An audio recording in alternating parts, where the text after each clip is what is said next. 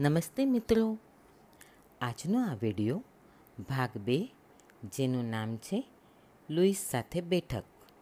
તેનું પ્રકરણ બે, જેનું નામ સમસ્યા શું છે એ શીર્ષકનો બીજો વિડિયો છે. સમસ્યા શું છે એ પ્રકરણમાં આગળ વધતા લેખિકા આપણને તેમના દર્દીઓના ઉદાહરણો આપીને ખૂબ સરળ રીતે આપણને સમજાવે છે. આજનો પહેલો ટોપિક છે મનોયત્ન. આઈનો લેખિકા પોતાના દર્દીને કહે છે કે તે નાનો આઈનો લઈ લે અને તેમાં પોતાની આંખોને જુએ અને પોતાનું નામ બોલે. અને પછી કહે, તું જેવો છે તેવો તારો સ્વીકાર કરું છું. હું તને ચાહું છું. ઘણા લોકો માટે આ મુશ્કેલ મનોયત્ન છે. આ મનોયત્નથી આનંદ લેવાની વાત તો બાજુ પર રહી, પણ કોઈક જ આ મનોયત્ન શાંતિથી કરી શકતું હોય છે. કેટલાક રડી પડે છે અથવા આંખમાં આંસુને મહાપરાણે રોકી રાખે છે. કેટલાક ગુસ્સે થઈ જાય છે. તો કેટલાક તેમના ચહેરાની ખોડખાપણથી નાનપ અનુભવે છે. કેટલાક તો વળી ચોખ્ખું કહી દે છે કે તેઓ આ મનોયત્ન નહીં કરી શકે. હું એક એવી વ્યક્તિને જાણું છું કે જેણે આઈનો રૂમમાં ફેંકી દીધો હતો અને તે ત્યાંથી ભાગી જવા માગતો હતો. આઈના સાથે પનારો પાડતા એ વ્યક્તિને મહિનાઓ લાગ્યા હતા. લેખિકા કહે છે કે, મને યાદ છે કે વર્ષો સુધી મેં આઈનો જોઈને ત્યાં જે જોયું તેની ટીકાઓ જ કર્યા કરી હતી.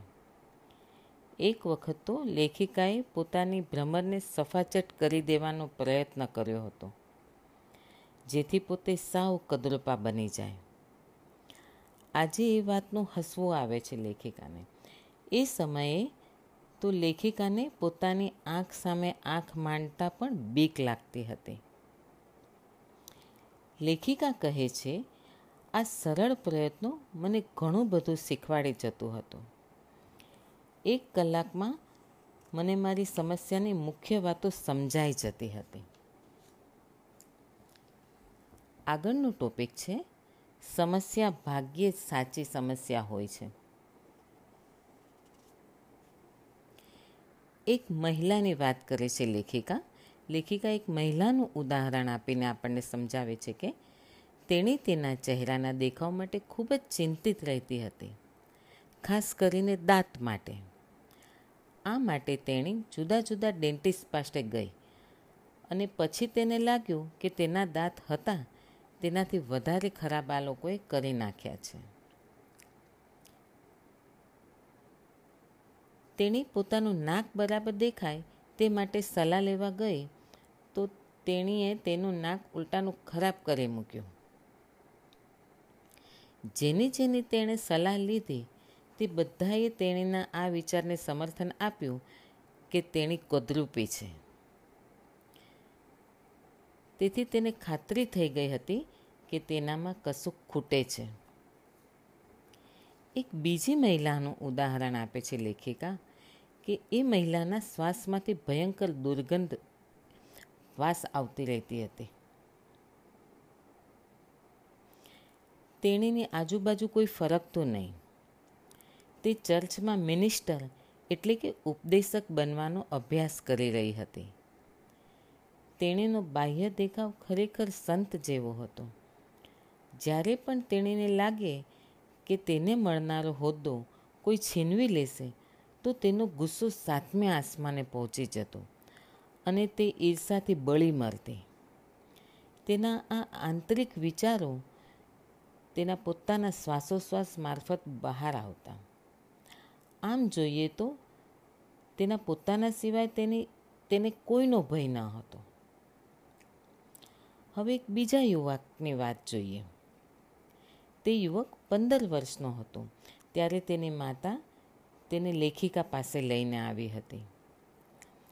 તેને જીવલેણ રોગ થયો હતો અને હવે પછી ત્રણ મહિના જ તે જીવી શકે તેમ હતું. તેની માતા ભયંકર ચિંતાતું રહેતી હતી.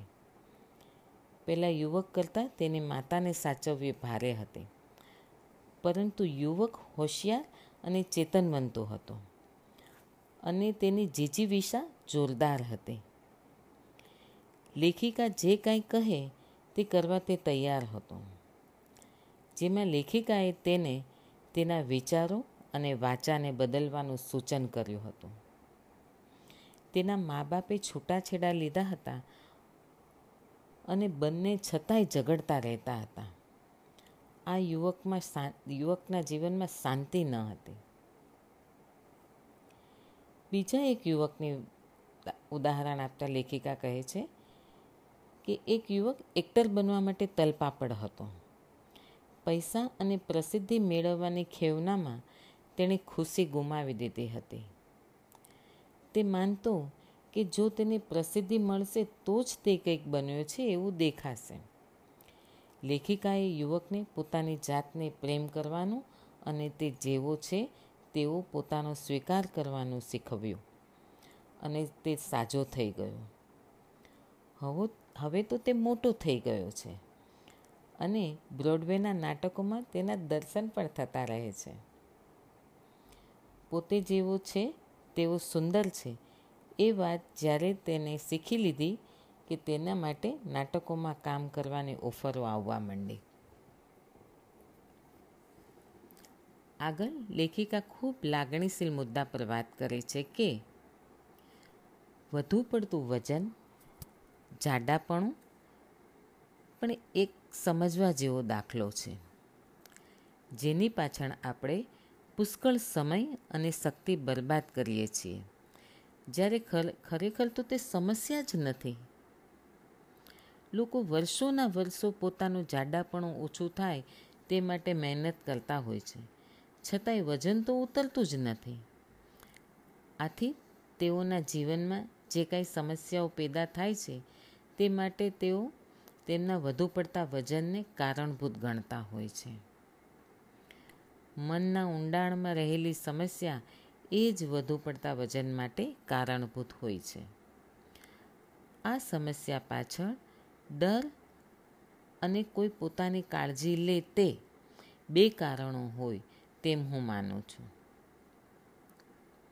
જ્યારે આપણને ડર લાગે છે અથવા તો આપણે સલામતી અનુભવીએ છીએ, ત્યારે આપણામાંથી ઘણા લોકો વધુ પડતું ખાઈને વજન વધારી દેતા હોય છે. આવું લેખિકા કહે છે. વધુ પડતા જાડા હોવું, આપણે જે કાંઈ ખાઈએ તે માટે અપરાધ ભાવ અનુભવવો અને વારે વારે વજન મપાવવું, એ બધું જ વ્યર્થ છે. વીસ વર્ષ પછી પણ આપણે તો જેવા જાડા હતા તેવા જાડા જ રહીશું. કારણ કે સાચી સમસ્યાનો આપણે સામનો કરવાનું શરૂ જ નથી કર્યું. આથી લેખિકા જાડાપણા ઉપર કે ડાયટ ઉપર ધ્યાન આપવાની ઘસીને ના પાડી દે છે.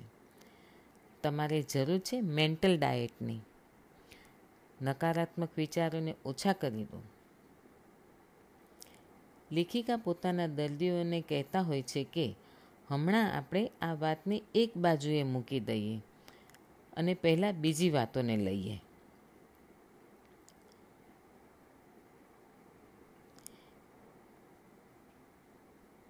તેઓ ઘણીવાર લેખિકાને કહે છે કે તેઓ વધુ પડતા જાડા હોવાને લીધે તેઓની જાતને ચાહી શકતા નથી. અથવા એક કન્યાએ કહ્યું હતું તેમ, તેણી ગોળ મટોળ છે.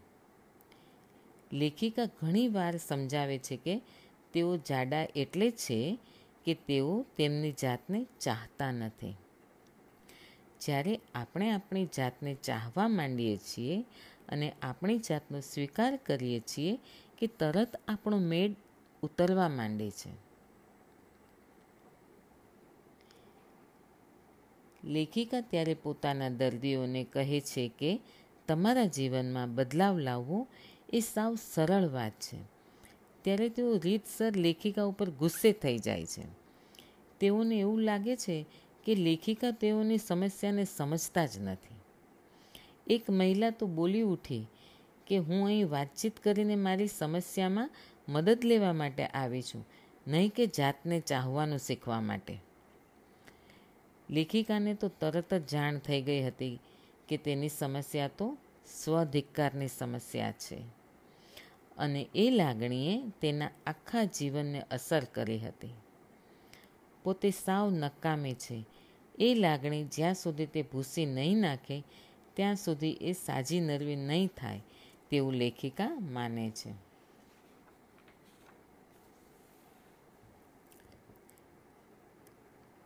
તેણીએ લેખિકાની વાત સાંભળી જ નહીં અને રડતી રડતી ચાલી ગઈ.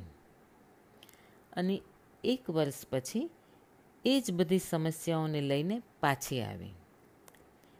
બીજી સમસ્યાઓ પણ તેના જીવનમાં ઉમેરાઈ હતી. કેટલાક લોકો નવી વાત સ્વીકારવા તૈયાર જ નથી હોતા. તેવું વિશે શું કહેવું? આપણા જીવનમાં બદલાવ લાવવાની શરૂઆત યોગ્ય સમયે, યોગ્ય સ્થળે અને યોગ્ય ક્રમ પ્રમાણે કરતા હોઈએ છીએ. લેખિકા જ્યારે જીવનની ચાલીસીમાં પ્રવેશ કર્યો હતો, ત્યારે પોતાનામાં બદલાવ લાવવાની શરૂઆત કરી હતી. હવે પછીનો ટોપિક છે સાચી સમસ્યા.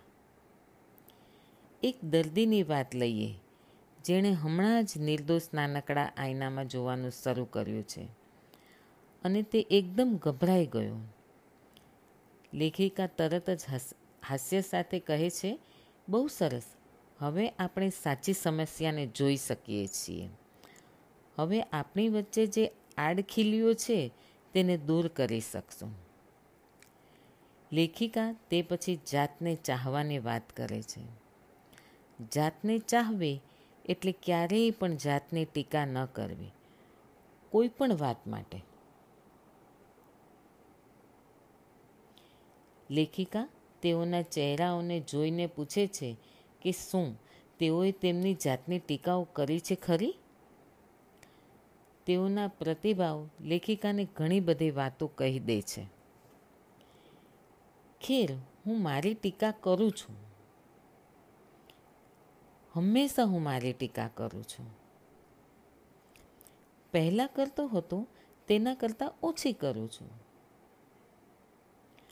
જો હું મારી ટીકા નહીં કરું તો મારામાં બદલાવ કેવી રીતે આવશે? શું બધા તેઓની જાતની ટીકા કરતા નથી હોતા? આ છેલ્લા વાક્ય સામે લેખિકા જવાબ આપે છે કે આપણે બધાની વાત નથી કરતા. આપણે તો તમારી વાત કરી રહ્યા છીએ. તમે શા માટે તમારી જાતની ટીકા કરો છો? તમારામાં શું ખરાબી છે? લેખિકા કહે છે કે તેઓ જેમ જેમ બોલતા જાય છે, તેમ તેમ હું એક યાદી બનાવતી જાઉં છું. તેઓ જે કાંઈ કહે છે, તે તેમના જોઈએ છે વાળા લિસ્ટને મળતું આવતું હોય છે.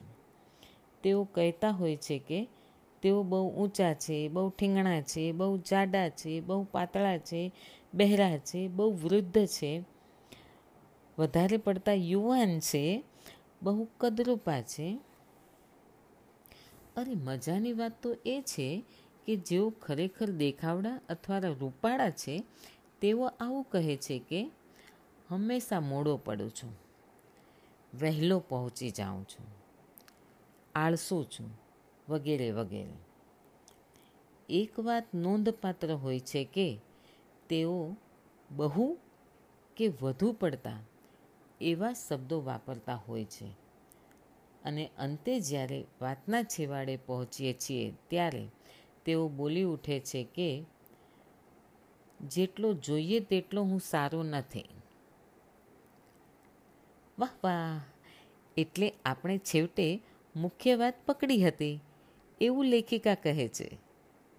તેઓ તેમની જાતની ટીકા એટલે કરે છે કે, તેઓએ એવી માન્યતાને સ્વીકારી લીધી છે કે, તેઓ જોઈએ તેટલા સારા નથી.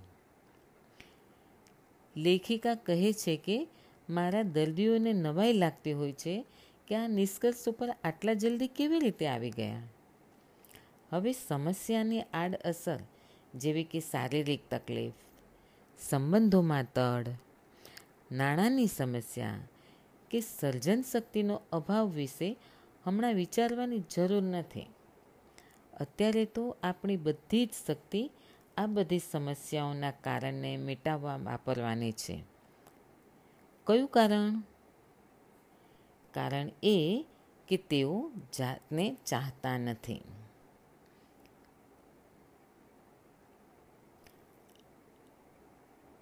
આગળ લેખિકા જીવનની ફિલસૂફીની વાત કરે છે કે, જીવનની અનંતતા વચ્ચે જ્યાં હું છું, ત્યાં બધું જ પૂર્ણ સંપૂર્ણ અને અખંડ છે. દિવ્ય ચેતના હંમેશા મારું રક્ષણ કરે છે અને મને દોરવણી આપે છે. મારી અંદર ઝાંકવામાં જ મારી સલામતી છે. મારા ભૂતકાળને જોઈ જવામાં જ મારી સલામતી છે. જીવન અંગેના મારા દ્રષ્ટિકોણને વિસ્તૃત બનાવવામાં જ મારી સલામતી છે. હું મારા વ્યક્તિત્વથી કંઈક વધુ વિશેષ છું. પછી તે ભૂતકાળ વર્તમાનકાળ કે ભવિષ્યકાળનું હોય. મારી વ્યક્તિત્વની સમસ્યાઓથી ઉપર ઉઠવાનું હવે હું પસંદ કરું છું, જેથી મારા મહાન અસ્તિત્વને હું ઓળખી શકું. હું મારી જાતને ચાહવા માટે સંપૂર્ણ તૈયાર છું. મારા વિશ્વમાં બધું જ બરાબર છે.